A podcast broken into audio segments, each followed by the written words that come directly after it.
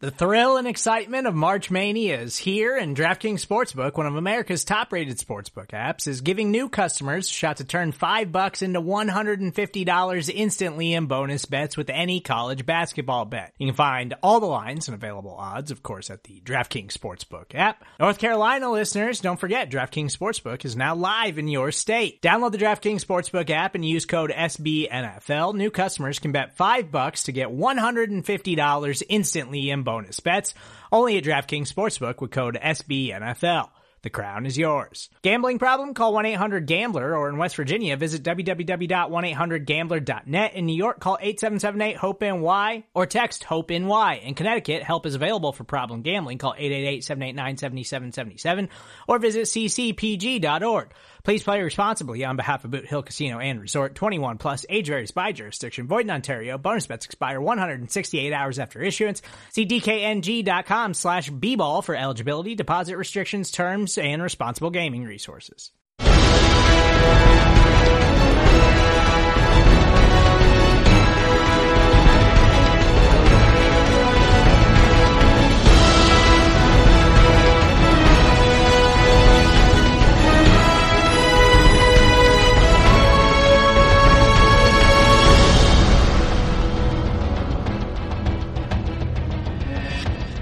Welcome, Giants fans. You are listening to the Valentine's Views podcast here on Big Blue View Radio, part of the SB Nation family of podcasts. I'm your host, Ed Valentine of Big Blue View.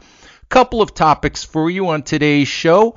First, we will talk about the NFL Offensive Rookie of the Year award, which will be announced on Saturday.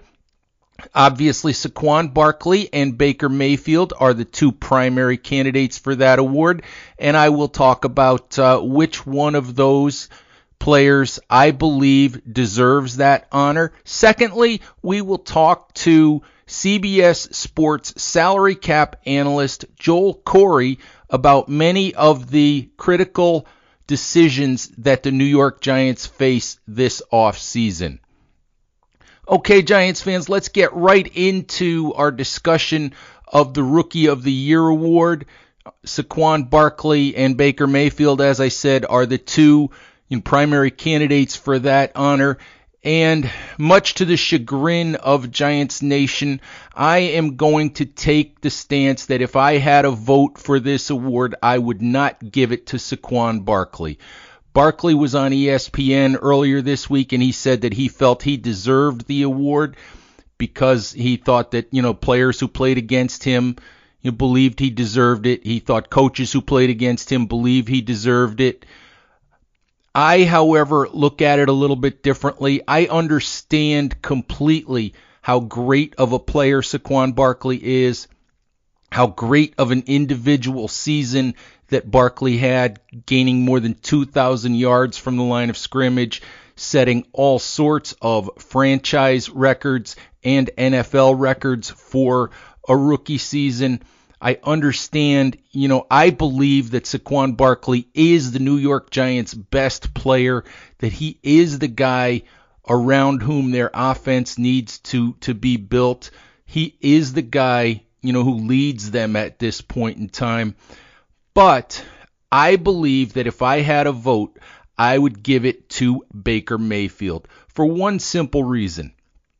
Baker Mayfield is a quarterback, and Baker Mayfield did something this season that Saquon Barkley, as a running back, could not do, and that a running back is actually probably not capable of doing. Baker Mayfield changed a franchise. Baker Mayfield changed the Cleveland Browns from a loser, from a team that won zero games to a team that won seven games in 2018. He changed the culture of the Cleveland Browns from a laughing stock to a franchise that now has a future. They have a franchise quarterback. They have a leader. They have a player around whom they can build. You know, Mayfield set a record for touchdown passes thrown by a rookie with 27 in I believe only 13 or 14 games. You know, but that wasn't the impressive thing to me. The impressive thing was that, you know, Cleveland for so long was a laughing stock. Mayfield, with his talent and his attitude, changed the perception of the Cleveland Browns. He made that franchise, he made that city, he made that team believe in itself. He gave that team a future. Saquon Barkley is a wonderful player, but that is something that a running back cannot do. A running back cannot change completely the culture and the fortunes of a franchise. I believe that only a quarterback can do that, and that is why I would give the award to Baker Mayfield if I had a vote. You know, and that leads us back to obviously, if we wanted to go there, it leads us back to the Barkley versus Sam Darnold discussion from a year ago. And to be honest, I mean, I will mention it, but I'm really not going to uh, going to belabor that point. You know what it leads to is that the Giants, despite the brilliance of Barkley, despite the brilliance of Odell Beckham, you know, despite the progress that they made in 2018, the long term future of the Giants franchise, the long term success or failure of the tenures of GM Dave Gettleman and head coach Pat Shurmur will not revolve around the success or failure of Saquon Barkley. It will revolve around whether or not they successfully transition from Eli Manning to a capable quarterback who can lead them back to the playoffs, who can lead them to winning games. Whether they can do that or not is what it comes down to.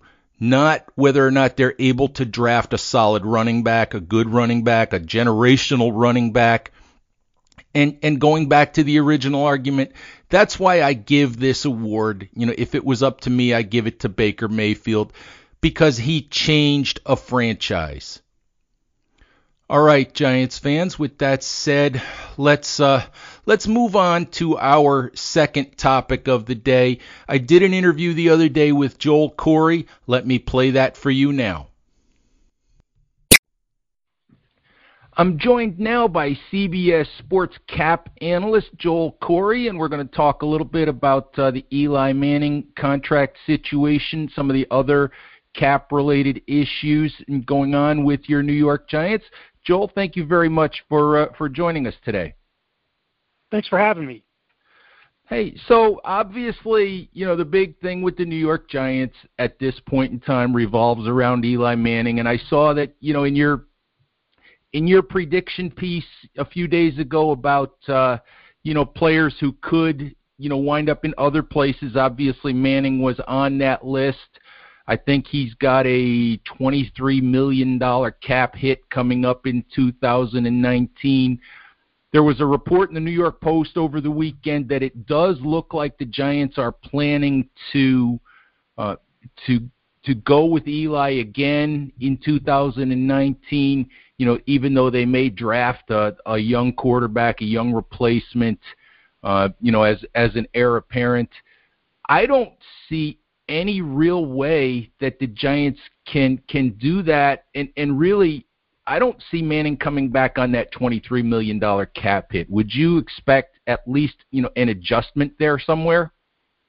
Well, that's kind of left up to Eli whether he's willing to take a pay cut like his brother did for his final year in Denver. Big difference is his brother was on a contending team. I don't think anyone at this point in time is going to say the Giants are going to be a contender for Super Bowl 54. That's strictly a personal decision. Whatever is decided will come before the fifth day of the league year, which is St. Patrick's Day, because that's when Eli is due a $5 million roster bonus if they plan on bringing him back and he's going to be the Alex Smith type of mentor that he was to Patrick Mahomes last season, then maybe there's some value in some of that money being devoted to getting his successor up to speed as well as him playing because it's 17 million in cash, 12 11 11 7 5 I think 11 11 5 and 500 is a roster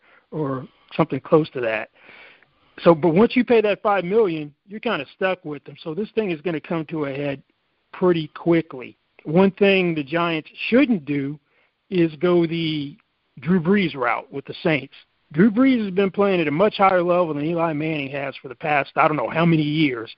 But what they've done is, and this is how they manage the cap. They kick the can down the road consistently. Although they've added voidable years to his contract where you can stretch out stretch out any bonus proration, but there's going to be a residual cap charge or dead money um, once he's eventually done. So in no way, shape, or form should the Giants go, you know, let's tack on up to four voidable years uh, to Eli's contract, convert some portion of his 2019 salary into signing bonus, and lower the cap hit from 23.2 that way. I think they just need to stay away from that. And if he plays for them next season, he's off the books in 2020, and it's a fresh, clean slate. So perhaps smarter on a long-term basis to just swallow the cap hit for 2019 rather than try to extend him, you know, and and it, using what you know what some people call you know those those dummy years or voidable years. Yeah, I, I wouldn't go that route. Even though uh, Gettleman, well, really Rob Rogers in Carolina had to do that because he inherited such a cap mess. The cap guy's been there forever, uh, Rob Rogers, but they did a lot of voidable years of contracts just to be able to function. The Giants aren't in that situation, um, but I'd stay away from that uh, whole concept and just have a clean cap with him. Uh, and just wipe the slate clean and be able to amass as much talent around whatever quarterback it is, presumably Dwayne Haskins at number six, on a go forward basis beginning in 2020. Interesting. You know, you mentioned Dave Gettleman, and that was actually something that I did want to ask you about. If I remember correctly, in Carolina, you know, Dave did have some issues with the salary cap when you look at the Giants, I mean, should Giants fans worry about Gettleman's ability to manage the cap? I mean, he did give away, he did give out a couple of what you would call bad contracts, you know, last last off season during free agency. I'm thinking about Jonathan Stewart, which wasn't a big, big contract, but still was probably a bad idea, and, and maybe the Patrick Omameh deal. Was that a deal in Carolina where there wasn't much he could do about it, or you know, when you look back on it, did he perhaps not manage it as well as he could have? Oh, when he got to Carolina, it was a bad cap situation. So, uh, playing the restructured game with the uh, make sure I got my right Kalil's Ryan Kalil, the Jordan Grosses of the world, uh, multiple things with Jonathan Stewart's contract and on down the line was something that needed to be done. Um, I never understood the original um, Jonathan Stewart contract because I already had DeAngelo Williams as one of the highest paid running backs in the league. Maybe Gettleman just has some sort of a affinity for Jonathan Stewart because I thought it was an overpayment based on what he did in Carolina to bring him in for the Giants, where you definitely didn't get uh, a return on the investment. But it's totally different situation from Carolina. The the way I'm looking at it, right now the Giants are going to have roughly, depending upon where the cap comes in, 23, 24, five million dollars of room, which isn't a ton, but you're not pressed up against the cap where you're forced to do things which are going to limit potentially limit cap room in the future so it's also kind of interesting, you know, when you look at it. Let's talk about a couple of the uh, the veteran players. There's sort of an assumption when the Giants look at the two contracts I'm thinking about are Olivier Vernon and Janoris Jenkins, and there, there's a little bit of an assumption that perhaps, you know, at least one of those guys might not be back with the Giants, you know, in 2019. But are are you saying that really though, when you look at the cap, that they don't necessarily have to move have to move on from one of those guys, you know, strictly for cap reasons? Well, if you're trying to create cap room and be a major player in free agency, I would try to trade those guys before that I would release them. Um, Jenkins has a one million dollar uh, fifth day roster bonus, so there's some more urgency with him. Vernon doesn't have anything like in his contract like that in his contract. If you can get a fourth and a seventh for Eli Apple, then you should be able. I know Eli's much cheaper, was much cheaper when he went to the Saints than Jenkins, but you should be able to get something because something's better than nothing in terms of cutting him, and he would free up 7.75 million in cap room. Cap number's 14.75 if you cut him or release him. Now, one of the problems with Vernon is you already gave away one pass rusher who had a very good year in Tampa and Jason Pierre Paul. The high ankle sprain kind of really hampered Vernon's year. But once he was healthy, he was effective. But is he effective to the tune of where you're going to pay paying fifteen point five million dollars for the upcoming season? Um, there's eight million of dead money and eleven point five that could be saved by parting ways with him as well. So those are probably your two biggest areas to get cap room if Eli is safe obviously if Eli's not there, that's 17 million you could say, but all indications seem to be that he's going to be back in some way, shape, or form. Could you get him to chop off the roster bonus where you guaranteed the remaining part of his salary? I don't know, but I would I would take a take a run at Eli, and then if he calls your bluff and says no, then maybe you're kind of stuck and you're like, well, we'll bite the bullet. Yeah, so it's really when it comes to Eli, it's really in his control because he does have the contract and and he does have the the roster bonus. Yeah, and you can't trade him because not that it, not you're going to find a taker, uh, but he's got a no trade clause. They haven't been willing to to waive, so uh, good luck getting him to waive a, a no trade clause. I think the only place you could potentially get him to waive it, and I don't even know if they want him, and it seems given their hires that the Jaguars might be uh, have their sights set on um, Nick Foles to be the veteran quarterback to come in there, even though there's that Coughlin um, Eli connection there. Yeah, I don't know. I've been looking at that, and and and I think I read that the same way that you do. I think that Jacksonville is kind of a team that's that seems to be set up as a team that you know two years ago you know made a run at the Super Bowl and you know last year had a, a disappointing season, but they seem to be a team that's that's set up to make a run at a veteran guy like Foles. Oh yeah, because they're thinking we got the AFC Championship. Uh, we're just a quarterback away from being right back there in the mix.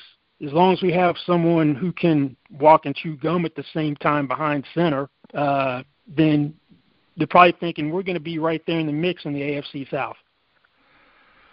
So, so Joel, the one player that we really haven't talked about at this point, you know, in relation to the Giants is Landon Collins, and I have to admit, I'm a little bit of over the the last few months, I've been a little bit mystified by the relationship between the Giants and Collins. I mean, he's a very, very good core, you know, still young player for the Giants, and yet the more that you read and the more that you hear and, and, and the feeling that you get is I'm still not sure that the Giants are sold on Landon Collins as a guy that they want to give a big, you know, long-term contract to, uh, you know, going forward. I mean, just before we even talk numbers, I mean, do, do you get any sense of uh, of where this might be headed between Collins and the Giants?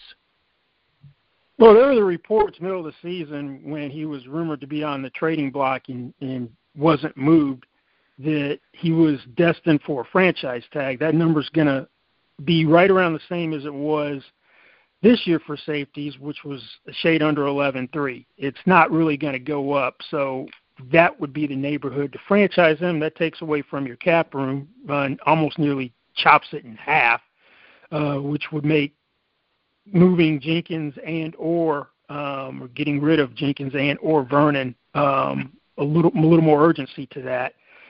If they're not sold on him, then maybe that screams he plays on the franchise tag for a year, even though he initially said he didn't want it, and then he seemed to be a little more receptive to it. Uh, the safety market last year was just terrible. The it it was like pulling teeth for any free agent safety to get a long-term deal at five million per year. I, that's not going to happen this year because the guys who are going to be available who have expiring contracts are higher caliber. Uh, the Honey Badger, Tyrann Mathieu out there again, and that's a guy that could be interesting because of the Arizona connection with the defensive coordinator. Um, Earl Thomas is going to be out there. Uh, Lamarcus Joyner is going to be out there. Ha ha, Clinton Dix. I don't think the shoulder injury surgery is going to impact Landon Collins at all. I don't think the broken leg is going to hurt Earl Thomas. We saw last year torn ACL didn't really do much to affect um, Allen Robinson. He still got over 14 million a year, with 25 million fully guaranteed at signing to go to Chicago. And two years ago, uh, Matt Kalil barely played, had hip surgery, and signs for 11 million a year to be a left tackle in Carolina. So a season ending injury isn't the kiss of death it used to be uh, for a potential free agent. Um, so I remember that if you had a season ending injury, you're basically going to go one year prove a deal, but that's not the case anymore. So, you know, look into your crystal ball, and, and what do you think might be? You, you know, obviously, you said the safety market was depressed. You know, in, in 2018, value wise, what kind of deal might you know Landon Collins be able to expect, you know, either from the Giants or or you know in free agency if he does get out and hit the open market? Oh, he's going to set the bar really high. He's going to want to be one of the highest paid safeties in the league. Uh, right now, that's Eric Berry at 13 million per year. So he's going to be looking, and that has 40 million of overall guarantees. He's going to be looking to be in the double digits. That's why the franchise tag may actually uh, be a good thing because the other guys will be free could presumably reshape the market, and then both sides would have a better indication of where the market actually is. Because um, you would think that the Giants would want more than the at most third round compensatory pick they would get. I guess that'd be in 2020 if he uh, left on the open market. That's assuming that the losses, gains, and free agency and his contract is high enough where it works out that way.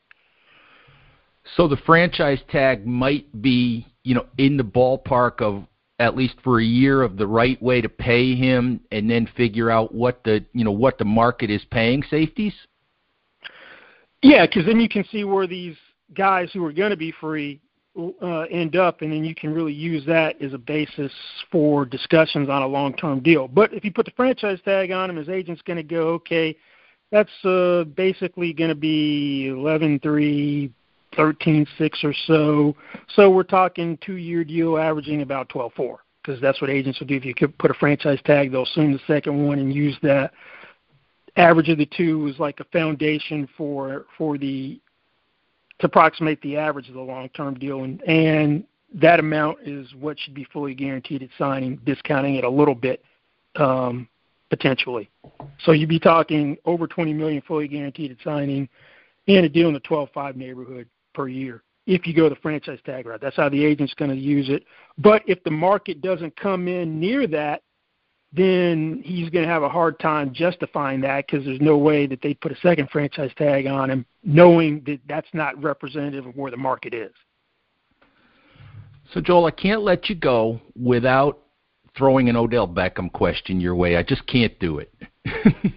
so, I still get questions even now with with the contract that Odell has and and you know and, and what looks like the massive cap hit you know that that it would take for the Giants to, to move on from Odell Beckham. And obviously I'm not expecting it. I'm not anticipating it. I'm not endorsing it. But is there a way if the Giants ever wanted to you know within the next year or two is there a way for them to move on from Odell Beckham, you know, if it if it ever went that way, where they can do it without crushing their salary cap? Yeah, they can do it. Look at JPP. They signed him one year, uh, traded in the next, took a fifteen million dollar dead money hit this year. It would be sixteen if you traded uh, Odell Beckham before June second, uh, but you'd pick up five million at cap room and you'd be wiping uh, the rest of his salaries and cap numbers off the books, um, 2020 through 2023. Presumably, you'd have to get more than Amari Cooper's first round pick and probably less than the two first round picks that um, the Bears gave up for Khalil Mack. What I think is more likely this year than a trade is they restructure his contract, which means that he's probably not going anywhere in the next couple of years. And if you do that, you're going to pick up uh, at most slightly over 12.75 million a cap room if you take him down to his $805,000 uh, minimum salary, uh, convert almost 15, almost 16 million into signing bonus, and lowers cap number to slightly under 8.25. If they do that, he's not definitely won't be traded next couple of years because that's going to add about 3.2 million in proration to each of the remaining years after 2019 cap wise. Now, if, if he really wants to get out of town, given how much ownership hates him talking publicly about things going on and expressing his opinion, he'll be a chatterbox with the media. That'd be a telltale sign to me that's a deliberate strategy where he wants out. But you really, you know, they they just signed him to this long-term deal, you know, last summer. You you think that it's possible that they would go back to him and try to restructure some of that already this off season? Yeah, he's got a twenty-one million dollar cap number. So there, are teams like Dallas who design deals with those offensive linemen they've they've uh, extended that the following year after the extension, it's pretty much a given they're going to create cap room. And the way most contracts, big contracts are structured in NFL NFL nowadays, you don't have to go back to the player and ask his permission or get him to agree to it because teams have built in an automatic right to convert salary into signing bonus where he's compelled by the way the contract's written to sign a new contract which has a restructure in it. So I'm not sure if they did that with him, but given that's the latest trend, I'd be shocked if they didn't. But typically, when you you're going to do that for a guy you expect to be around long term. So if they do get cap room from him, then you can kind of kiss goodbye the concept of him not being a giant um, in 2020 and maybe 2021 because they wouldn't add the proration for a guy that they didn't think fit long term. Interesting stuff. You know, the salary cap is is such a mystery to so many people. Everybody sort of obsesses about you know, how much cap space do the Giants have today? You know, how much cap space do they have the next day?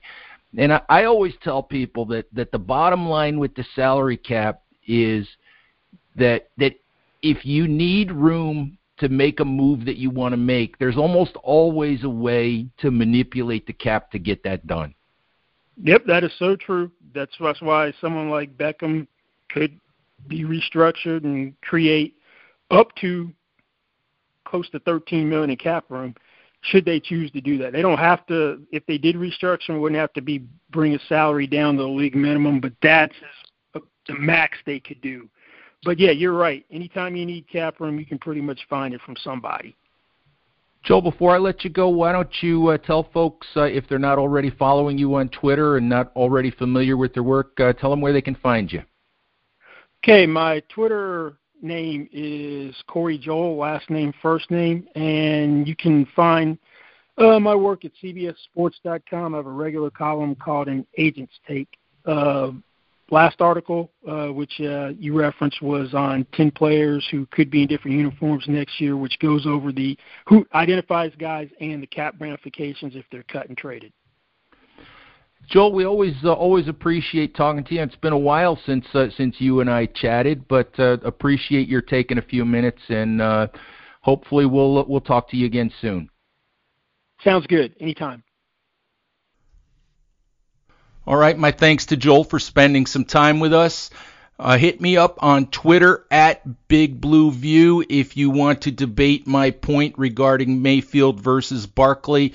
Uh, I won't be hiding here under my desk. I will stand by what I said. I know that that will make many in uh, in the Giants universe unhappy that I didn't pick uh, that I didn't pick the Giant player for that honor, but uh, it is what it is. It's what I believe. It's uh, it's what I try to do is to give you my honest opinion, not the uh, the Homer opinion. So uh, so you know I'd be happy to uh, to hear what you have to say on Twitter. Also. Uh, you can you can check out Big Blue View on Instagram at big underscore blue underscore view. Check us out on Facebook and please be sure to subscribe to Big Blue View Radio on all of your favorite podcast applications. Thank you much for listening. We'll talk to you soon. Bye bye. More to dos, less time, and an infinite number of tools to keep track of. Sometimes doing business has never felt harder, but you don't need a miracle to hit your goals. You can just use HubSpot because their all in one customer platform can make growing your business infinitely easier. Imagine this high quality leads fast closing deals, wildly happy customers, and more benchmark breaking quarters. It's not a miracle, it's HubSpot. Visit HubSpot.com to get started today.